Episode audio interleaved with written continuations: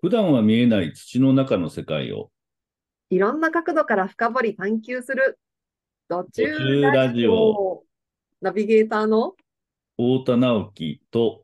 山口ゆりが、途中環境に関わる多様で素敵なゲストをお招きしながらお届けします。今日のゲストは、一般社団法人森と未来の小野渚さんです。渚さん、どうぞよろしくお願いいたします。よろしくお願いします。よろしくお願いします。ありがとうございます。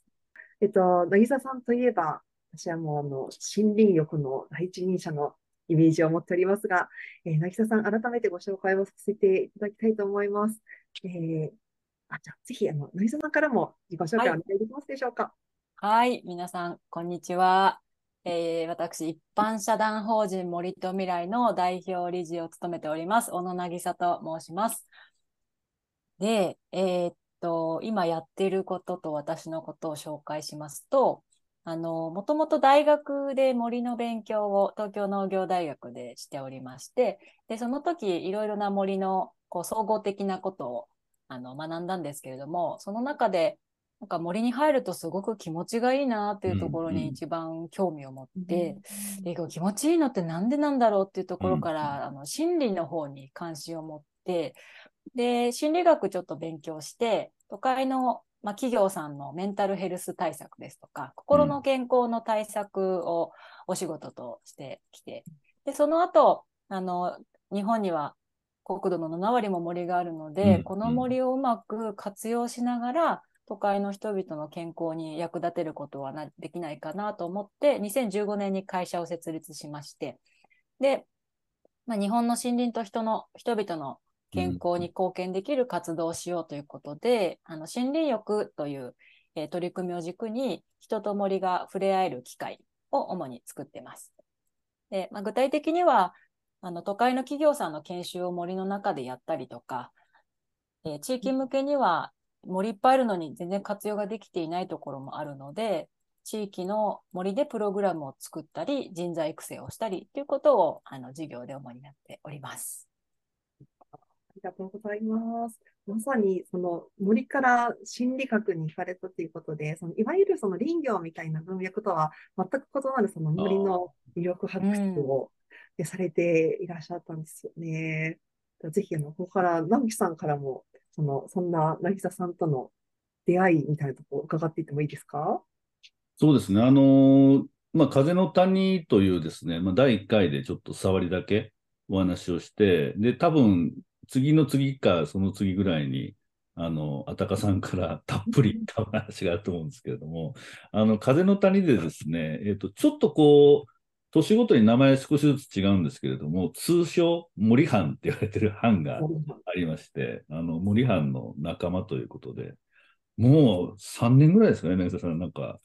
そうですね、2019に一番初めに、4年目？に入る感じですかね。そうはい、なんですよ。ずっと森藩で、あの、一緒に活動をしております。はい。で、風の谷自体は、まあ、2017年の終わりからなんですけど、結構でも、あの、最初割とこう、こじんまりと、あの、10人以下で始めて、で、最初はその風の谷はどんな活動なのかっていうので、こう風の谷検証を作るとかですね、割とこう、抽象的な話をしてたんですけれども、まあ、2年ぐらい経って、あの、あたかさんの、あの、慶応の SFC の学生、あたかゼミの学生さんが入ってきて、で、あと社会人も結構、こう、風の谷に関心がある、まあ、あの、社会人というか、まあ、結構いろんな多様な人なんですけれども、ガッと広がった時期の、本当初期の頃に、なんか、あたかさんがすごい人がいるって言って、おあ確かにおー連れてきたという記憶初耳が、です。はい、あの、あります。はありい、がとうございます。はい。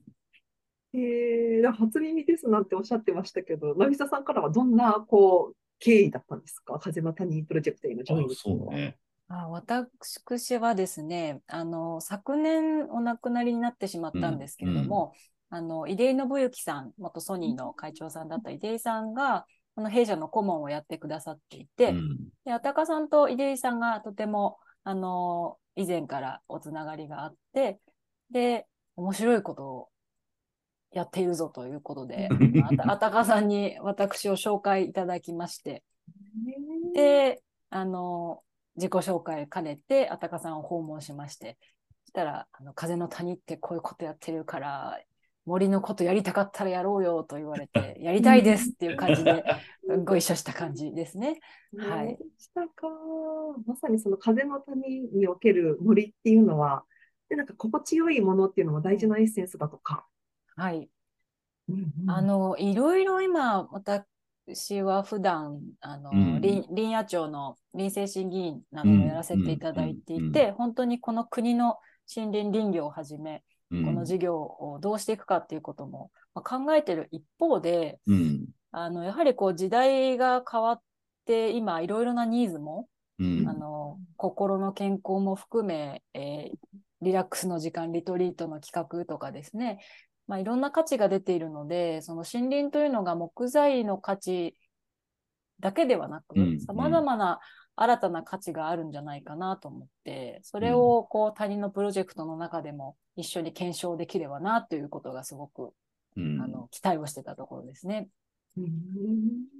いや、でも、渚さん、なんかあんまりこう改まって聞いたことないんですけど、こう、風の谷の第一印象っていうのは、ど、どんな第一印象ですか？難しいです、初めはね。すごく賢い方々が、うん。あの、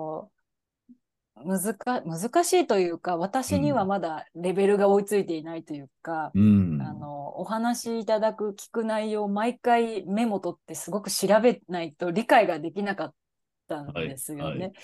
あの、言葉も、その、うん。いろいろな横文字もたくさん出てきたりとか、うん。あと専門的な分野。私は森のことは詳しいですが、エエネルギーのことだったり、うん全く知らない分野のお話がうん。全部混ざってこの未来を考えるあっていう取り組みだったので、あの、初めは、わあ、ついていけるかなと思いましたけど、ん。逆に言うと、社会人になって自分のやってる分野ではない、うん。こう、テーマの取り組みを、こう、仕事の一環ではない視点で学ぶことができるってすごく貴重だなと思って。もう、あの、私の、こう、人生の学びとしてご一緒していこうっていう感じでしたね。学び。なるほうん。その森間にこう分かれて、まあ、ある種この森間では森のことをするわけですよね。はい。まあ、その前にはそのこう全体像をこうみんなで議論するフェーズがあって、ど。はいそこそこが特にみたいなことだったんですか？そうですね。私が入った時は、すでにあの始まって数年が経って、うんいろいろなあの検証がされていったところだったので、うん。まずそのやってることの理解ですとか、う。うんん、そこが初めは全く関わっていなかったところだったので、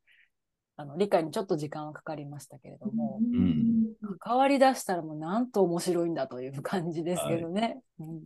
ちょうどあれですよね、渚さんが風の谷にあの参加された。2019年は、はい。割とこう抽象的なところから、まあ、翌年、まあ、まず小田小田原でやろうぜって話から、今、結果的に群馬だったり富山だったん。ですけど、フィールドにこう出ていくっていう、はい。ちょうどそのなんか、あの、端境期みたいなとうん。ころでしたよね。なんか、で、いろんなフィールド行くと、なんか言葉ももっと具体的にうんうん。なったり、まあもちろん抽象的に考えるのも大事なんだけれども、割とこうこの具体でこう今見てるもの、うんうんね、それは例えばガードレールだったり、ね、鉄塔だったり、あのね、こう擁壁だったり、こういろんな具体的なものを見出し、どんどんどんどん見てた頃うんうんだったかなっていうふうに。そうですね。うん。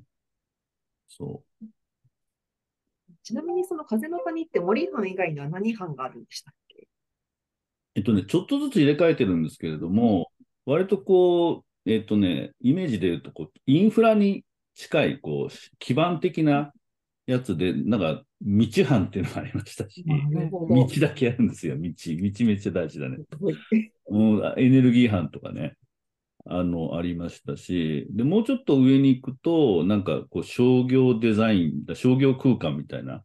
話だったり、あと住居のところだったり、えー今、ちょっと統合して空間デザインとかっていうふうに言ってますけれども、なんかそういうところとか、あともうちょっとこう人の活動で、あの、教育、学びとか、あとはその健康ヘルスケアとか文化みたいなものとか、まあちょっとずつ分かれてる、まあ大体10個強ですかね。うん。あるような感じですね。で、その全体デザインみたいなのが、まあ割とこう横断的に見てる。のと、あと最近はそのそういうテーマ別に加えて、こう地域別に、あのいろいろ動いてるので、あの地域別のこう活動みたいなのが、あの、加わってっていう感じになってますけど、森藩古いんですよ。うん。かかなり古く、古かぶっていうか。そうですようんね。相当昔からある、あの、もう一番最初はね、人と自然っていう、確かチームだったんですけど、ただまあ目の前のものが圧倒的にもう森が多いので、まあ森だよねっていう、あの、風に変わっていったんですけど、はいうん。な感じです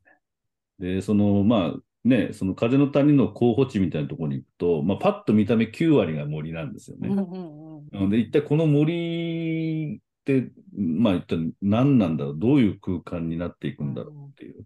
でいろいろ聞いてみると問題が、あの、うん。言われたりしますよね。なんかち、あの、鹿がね、しせっかく職人してももう根こそぎ全部食べてしまうみたいな話だったり、あと木が安くて、もうせっかく切っても赤字だみたいな話とか、うん。人手がないとかみたいな話だったり、うん。あと単純にこうね、その地域の人に聞くと、もうなんか結構怖くてあんまり近寄ったことありませんみたいな話だったり、あと行政から話をすると、なんかすごいお金かけてるんだけど、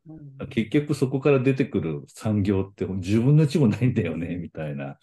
話とか、なんかこういろいろこうバーッと出てくるのを、まあちょっとずつこう、あの、よく風の谷ではこう K、系統の K っていう、あのシステムで K で見るっていうんですけど、結構複雑なものをあんまりこう、因数分解してなんか答えがあるっていうよりは、まあ、そ割と複雑なまま、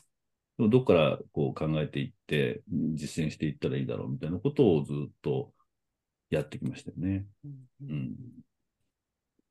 渚さん的には、なんかそういった、もともとその、えっと、森林浴っていうところも、その森からすでにこう越境しているようなかなと思うんですけど、渚さんから見て、この森藩で探求していることの、なんかその広がりとか、えっと、どんな風に映っていらっしゃるんですか？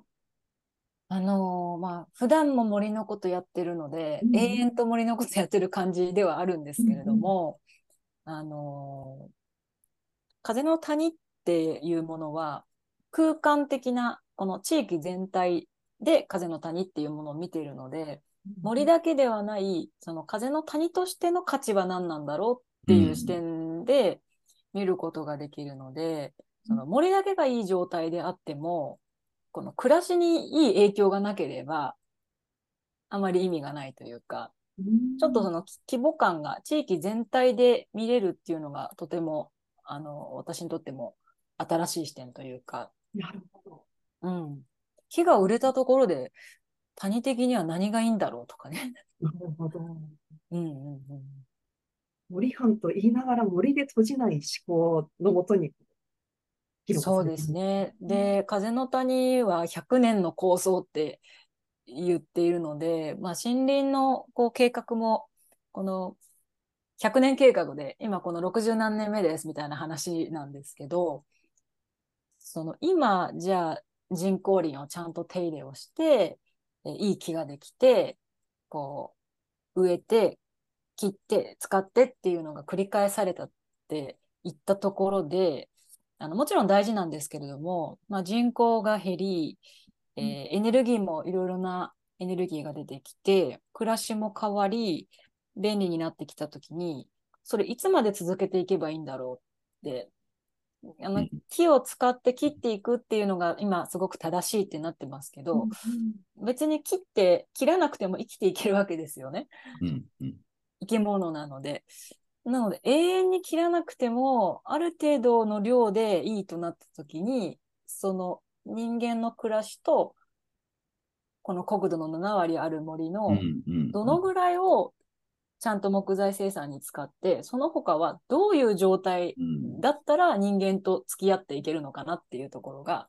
これ多分国などでもちゃんとこう議論できてない部分なのかなとも思うので、うん。そのあたりがすごく考えたいところですかね。はい。うん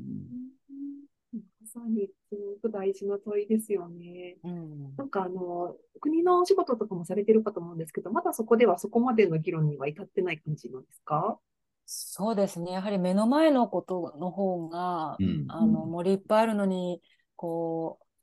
う、ね、植えたら全部食べられてしまうとか、林業が、労働者が少ないとか、まあ環境が今、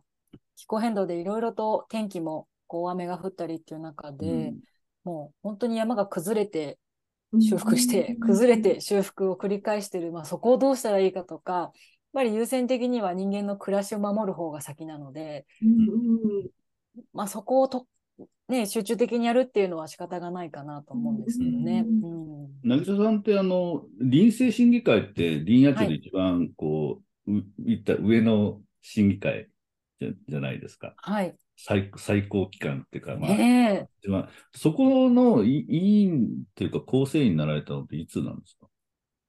気づけば2019年なんですよね。そうなんだ。風の谷の時はもう林政審議会の委員だったんですなっね。たぐらいですね。おいや、初めは、あの、ここだけの話と言いながら公開されてしまう話なんですけれども あ、、ちょっとピーってしますから。ピーってね、あの、あの、小野さん、審議員になられませんかって言われたときに、はいはいあの、あ、いいですよとかって気軽に言ってしまって、何やる会かよく分かってなかったんですよ。お恥ずかしながら。うん。で、こう会合に行ったら、うん大きい会議室で、お、ね小野い、小野委員みたいな感じで、はい、はい。あの、意義なしみたいな感じなんですよね。で、でもやっぱりそこで、これまで私は森林と健康とか、うん。あの、ある意味、森林って本当に多面的な機能うん、があって。総合商社みたいな。あの、森の中でも、森林野庁の中でも本当に多分野なんですよね。うん、なるほど。その一つしか見ていなかったんだなっていうことが分かり、うんまあ、ただ森自体はうん。そこにある動くものではないので、使い方だったり、うん。えー手入れの仕方、扱い方を、うん。まあ、多方面で関わっているのであれば、その関わり方全部をこう学んでいくと、うん。すごく関わっている部分があるんだなっていうのが。あって、今すごくやっと、あの、3年、4年 ?4 年目にしてやっと全体像が見えてきたというか、うん。感じだなという感じですけどね。それは結構風の谷のこう構想にも生かされてるっていうか、同じようにその探求の、なんか探求中のテーマみたいなのがあったりするんですか？その、どの役割？の視点でも。風の谷の視点でも？多分野にわたるその森のうんあり方っうんうんていうのを、なんかそこでこう生まれている問いとか探求のテーマみたいな。そうですね。あの、やっぱり切って使う、この木材、建築などに木材をつ使うというものと、あとはエネルギーとして活用するだったり、その場所としてのこう空間価値だったり、え人が入る場所の価値を見,、見極める、そして森から出てくる空気や水としての価値うんうん。みたいなのは、扱ってる、こう、例えば国で言うと科とか、研究の分野っていうか、みんな違うんですよね。うん、だからそれぞれをやっぱり統合して学んでいって考えていくっていうのが、あの、谷の中ではできるというか。うんうん。うんうんあの、僕はちょっとね、その風の谷の森班で、まあ、ちょっとこう、タイミングによって違うんですけど、まあ、月1、2回結構長めの議論ししてるんですけど、覚えてるのは、あれですね、だから2年ぐらい前だったと思うんですけど、まあ、やっぱり山っていうとこ林業に一番お金が割かれてるわけなんですけれども、うんうんうん。ただ、渚さんの方から、いや、100や山のある種、ちょっとこう、価値っていうの定義は難しいんですけど、た例えばそのや森の価値、山の価値っていうのを100とすると、まあ林業1%ぐらいなんですよっていう。じゃあ、あの、じゃあ残り99何なんだみたいな話を、確かね、2年ぐらい前だったかな、なんか、こう、渚さんの投げ込みがピュッとあったのを覚えてたり、あと最近は、こう、歴史みたいなのを見たときに、結構昔っていうのは山と人っていうのは一体？うんうんそこで食べ物も取るし、あの、エネルギーも、薪ですよね。エネルギーも取ってくるし、家建てるときは木切るし、からいろんなことをもう一体としてやってたと。でそれは今すごく離れちゃってて、まあ、まず山行く人すごい少ないし、うんで、木でね、家建てる人とか、山からエネルギー取ってくる人とか、山から食料取ってくる人ってほぼいないので、今すごい離れちゃって、で、今後どうなるんだろうね、みたいな、そういうこう長いうんうん時間軸で考えましょうみたいな、なんか時々そういう投げ込みをポンポンとこうね、してくれるのがすごい、あの、印象に残ってたりするのと、あとはなんかあれですね、モンドメル、ちょっと、ちょっと、あの、森行きましょうとかって言って連れて行かれて、そうそうそうそうそうこ。ここで寝ろとかね、匂い。嗅げとかこれ食べろとかって 言われるがままにこう、とやってたような記憶も覚えてますね。はい。そうですね。やっぱり、あの、あの学生さんたちもこのプロジェクト入っていて、ね。うん、で、学生さんを森に連れて行った時に、初めてこういうとこに来るっていう子もいるんですよね。うん。うん、で、論文でいろいろ調べてデータとか見たりはできるけれども、はいはい実際そこに行った時にどういう心地がするのかとうん。か、うん。うんなんか気配、怖い気配がするとか、その感覚って文字だけではわからないんですよね。なので、やっぱり、えっと、データも見ながら自分の体験価値っていうのを感覚的にこう融合していくっていう作業がうん。すごく必要かなって思ってますね。うん。ね。に日本であのデジタルを動かしているトップメンバーを皆さん森に連れてって、ちょっとここ寝てもらえますか？みたいな感じでね。データと身体値の統合ですね、そこで起きるのが。そうそうこからは。ことで、ただやっぱりすごく体の記憶として、こうなんかね、後々また知識も増えるんですけど、こうなんかふかふかの、それこそ土中がいい状態のところは、うんうんあ、確かにいい匂いがするよな、とかってうんうん覚えてたりするんですよね、寝っ転がって。うんうんうん。うん、そういう感覚はやっぱり大事ですよね。そうですね。あの、うん私絶対森にいた時に皆さん横になってもらっうん、うんて、その体が森とつながる感覚っていうんですかね。はい、を、あの、背中が冷たいもそうですし、そうですね。落ち葉と近くなると匂いがうん、強いもそうですし、うん、で、体感した後に、ちょっとこうんう枝で土をほじほじしてもらうんはいですよ。、はい。そうすると、まあ、表面は葉っぱの形をした落ち葉がうんあって、でちょっとほじると崩れてきた落ち葉があるんですね。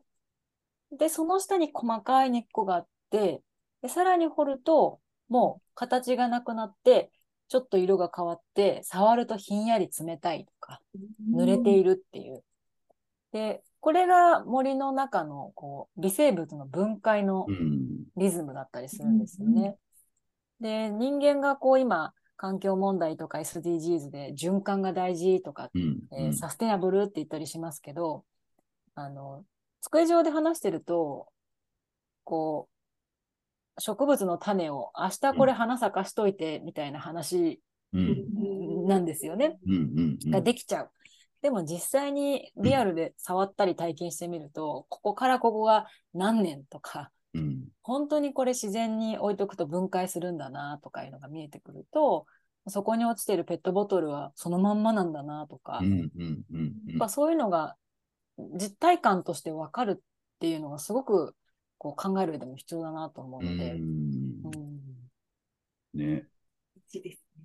途中は深いですね。今、ちょうどその途中の話に触れていただきましたけど、その森林浴をしていても、そうやってこう土に触れたりもなさるということで、なんかそのこう森をそういった視点でこう普段日頃ご覧になっている成田さんから見て、この土とか土中環境とかっていうテーマって、なんかどんな風にこう映っているんですか？いや、すごく必要だなと思っていて、あの見えない世界うんうん。じゃないですか。うんうん。でも、私がこう、森と未来というかつ会社をやっていて、そう。フューチャーフォレストじゃなくて、フューチャーウィズフォレストって、あの、訳してるんですけど、うん。森とともにやっぱり人が健康になっていくっていうのが理想だなと思ってて、で、まあ、森に入ると気持ちがいい、健康にいいっていうのは、まあ、エビデンスが取れて分かってるんですよね。それどうやって調べてるかっていうと、人間の体に、えーセンサーつけたり、あと血を取ってその人間の体の状況をこう判断したりうんというのをやってるんですね。で、人間も見た目太ってるなとか、顔色が悪いなっていうのはあ分かっても、本当に病気がないかとか、本当に健康かって、見え、わ分かんないんですよ、見ても。うんうんうんうん血取って初めて分かるみたいな。で、人間の健康にいいのは分かるけれども、じゃあ森の健康にはいいのか、うん。今の森は健康なのかどうなのかっていうのが、あの、見た目で木が元気に育っているとか、えー太陽の光が入っているとか、そういうのは分かりますよね。で、えー植生が豊かであるとか、下草が生えているは分かるけれども、本当にその森自体、森って木だけじゃなくて、えー動物、微生物、すべて土壌も含めて森なので、その森がどういう状態かっていうのを分かりたければ、人間に置き換える血を見ないと分からないわけですよ。うん。うん。それがやっぱり土壌なんですよね。うん。土壌の質だったり、土壌からを流れて出てくる水だったり、うん。それによって、やっぱり森が本当に健康なのかどうなのかっていうのが、やっぱり森と未来を考える上ではうん、分かりたいなってずっと思ってますね。まさにここに来るまでのこのラジオの中でも、うんそのやろうとしてることって森の健康診断のようなものだよねって、そのまさにその採血検査じゃないですけど、うんうんそういったものだよねっていう話をしてたんですけど、うん。うんあのその森ってか感じる心地よさもまたこの見見えないものだけど、それをこう可視化する方法もまた採血だったというのを知って、すごいシンクロ感を感じてます。そうなんです。やっぱり分かんないですからね、見ても。うんうんなんかもうちょっと、もしかすると、そういうデータが取れるようになったら、うん、もしかして杉だけの森でも健康な森があるかもしれない。うんうんうん。同じ杉でも健康な森と不健康な森は何が違うのか。で、これを植えなきゃいい森じゃないっていろいろ言う人がいますけれども、それって本当に森、木々にとって健康かどうかではないじゃないですか。うん。見た目の価値として言っているものなので、そこの、私は木になれないので、ちょっと自分の心地はわからないですけれども、何か一つそういう軸が取れると、関わり方が未来に中でうん。人間の暮らしと森の健康とどう、どこまで関わっていいのか、うん。どこまで使ってどこまで放置していいのかっていうのが、なんか見えてくるかもなって思ってますね。うん。うん。いやもうそうです。なんかその木の心地というか、その森林浴で感じるのがその人の心地なんだとしたら、木にも心地があるんじゃないかといううん。ことなのかもなと、今、しみじみ感じました。うん。なんか、あの、私は別に木の言葉が聞こえるわけでも何でもないですけれども、やっぱりこう元気に、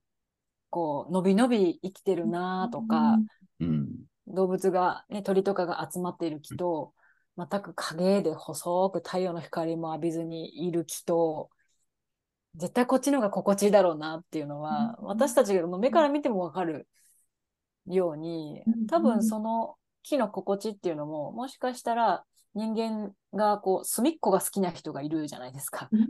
端を選びたいこう人もいると思うんですよね。それみたいに木ももしかしたらこう端が好きな木もあるかもしれないし、うん端にいるから不健康なわけではないかもしれないですよね。うんそれが何かあの数値で見える何かができたら、これは日本の未来にすごく大きな一歩のこうきっかけになるのかなと思いますね。と話すためのヒントを集めていくみたいな感じですうんね。うんうんうんどどうですか？今の、今の話伺って。いや、そうですね。あのー、1回目にね、そのカズマさんが、やっぱりね、森の健康を図るみたいなことを話してくれましたけど、やっぱりそこが今、すごくいろんなものがつながってくるポイント。になってるなというふうにはやっぱり、うん、思うので、うん、やっぱこのプロジェクト結構やっぱ面白いなっていうのを改めて思いましたね。で、そこに行き着くまでは結構ね、あの森班の中でも、あの、いい森は何だみたいな、ね、かなり長くやってて、本それ。で、やっぱりなんかこう、指針みたいなのをやっぱり国でも出すっていうことで、なんかこう、針葉樹だけが植わってるところから、まあ、広葉樹も入ったようなコンコーリンですね、混ざった、あの、まあ森がいいみたいな話もあったらしいんですけども、あんまり進んでないよねとかう、んうんそれなんか多分腹落ちしてなかったり、そうですね。地域によって違って、多分いろんなことがあるんだろうなっていうのもだんだん見えてきたりして、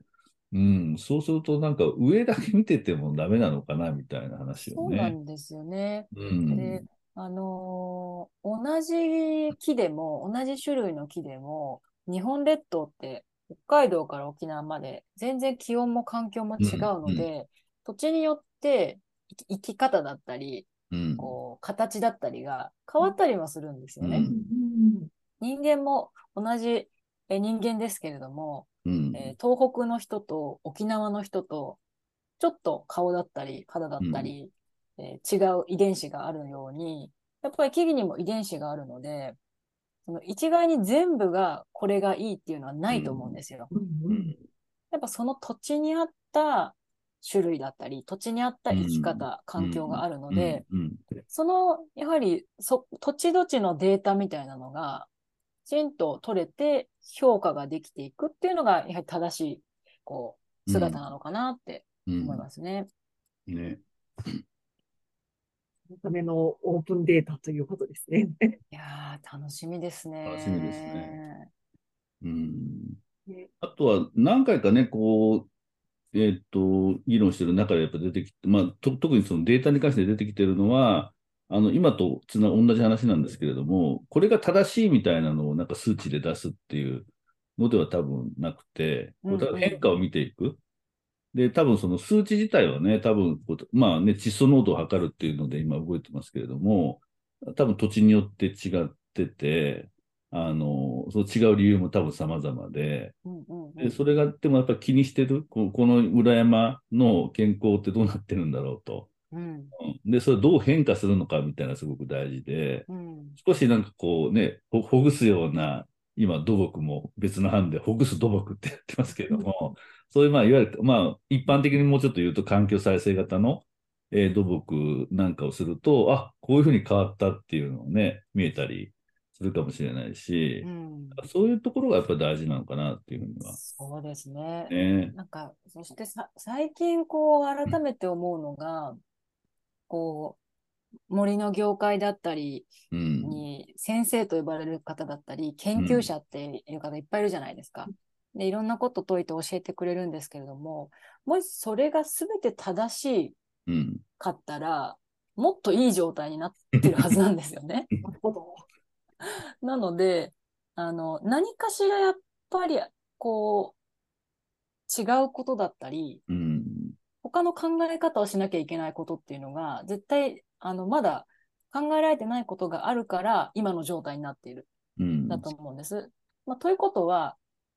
あ何でもやってみなきゃいけないっていうか、うん。やってることだけやっても解決にはならないと思うので、やっぱり新しいこう研究だったり視点、はいうんで、我々も今、こう森を見てて、えー戦後、こう森がなかった日本には、当時の方々が木を植えてくれて、うん拡大造林があって、今、国土の7割森がありますっていうう、んこの歴史を今伝えてるじゃないですか。うん。で、ここでも100年ぐらい経ってるわけですよね。ですね。う。うんん。で、それを、今すぐに解決はできないけれども、100年後の人たちが、その、拡大造林でいっぱい増えて、えー荒れてしまった森を、なんか土中を研究し始めて、はい。そこで健康を評価して、え森林浴で森で健康になるみたいな取り組みを始めてくれたおかげで、今、良い状態の森がありますって言ってくれれば、もうそれが正解だと思ってて、うん。暑いですね。なんか今のこのやり方がそのまま未来にがいいかどうかは、うん。未来の人が判断するしか、100年後生きてれば別ですけど、うん。ないので、やっぱり過去のことを振り返り、ああだこうだっていうよりも、あこんなことしてくれてたんですね。ありがたやと思い、じゃあ未来はどうしようかっていう思考で、こうないことをどんどん考えていくっていう姿勢がやっぱすごく必要だなって、この分野には特に思いますね。うん。森と未来を考えるですね。いやかっこいいこと言ってしまいました。なんかあの、そうこう言っているうちにそろそろあのクローズのお時間が近づいてきたので、ぜひあの最後に渚さんからリスナーの皆さんへのメッセージをいただきたいなと思うんですけど、お願いできますでしょうか？ありがとうございます。あの、まずは一回森に行ってみませんかっていう感じですね。今の皆様の身近な森が行ってみたら気持ちいいのか、それともなんかちょっと気持ちよくないのか、そして土はどんな匂いがするのか、どんな微生物が住んでそうか、あの、ぜひ一回こう触れてみて自分の今感覚をこう知ってほしいなって思います。そこから興味があることを一緒に考えていったりできると、すごくいいのかなって思っております。あとびきり素敵なメッセージをありがとうございます。直樹さんからも最後締めの一言お願いいたします。いや、あの、そうですね。あの、ちょっと、渚さんには定期的に来ていただきたいなと思ってるんですけど、あの、土中環境とちょっと並行して、あの、今ですね、あの、今、いきなりこう、里から森になってるんですよね。これよくいろんなとこ行った時に渚さんと話すんですけど、なんかもう人間の里が終わったらすぐパーンと木が生えてて、あ あのの、壁のようにね。そう、間がないんですよ。うん。で、で、それで、結局山の中から、なんかタヌキだったりね、鹿だったり、まあ場合によっては熊だったりが里にいきなり出てきちゃうみたいな話があって、で、その辺も多分こう、これから100年、やっぱこう理由があって、昔はこうね、こう、間のこう干渉帯っていうか、あの、混ざらないような、あの、ゾーンがあったんですけれども、今もうギリギリまで木植えちゃって、で、もうすぐ里になっちゃってるんで、それも変わってくるよねってことをやってたりするので、なんかその辺のやっぱり話と、途中の話がどうつながってくるのかとか、なんかそのいろいろこう可能性が今あるので、本当にあの楽しみですし、あの、で、あの、渚さんが、あの、ここの土中関係見てみたらっていう場所がいくつかありまして、あの、えーその一つの小菅村の話はこれ、これからまた途中ラジオでもやるんですけれども、うんうんうんあの、まだ出会ってないその素敵な森っていうのをね、また行ってみたいなというふうに、はい、思っております。ゆくゆくは全国各地の森をサンプリングして、えみんなと一緒に回るが本当に、ねで実現したいですね。ですね。ありがとうございます。また、その里山、里と森の間の干渉帯をどうしていくかのお話は、また後日、はいぜひお時間いただけたらと思います。ぜひぜ今日は本当に渚さん、ご参加くださってありがとうございました。ありがとうございましたありがとうございました。楽しかったですあ。りがとうございます。では、それでは次回も私たちのすぐ足元にある土の中の深い世界を、えーと、土を取り巻く広い世界も一緒に覗いていきましょう。ご視聴、ご視聴くださってありがとうございました。ありがとうございました。ありがとうございました。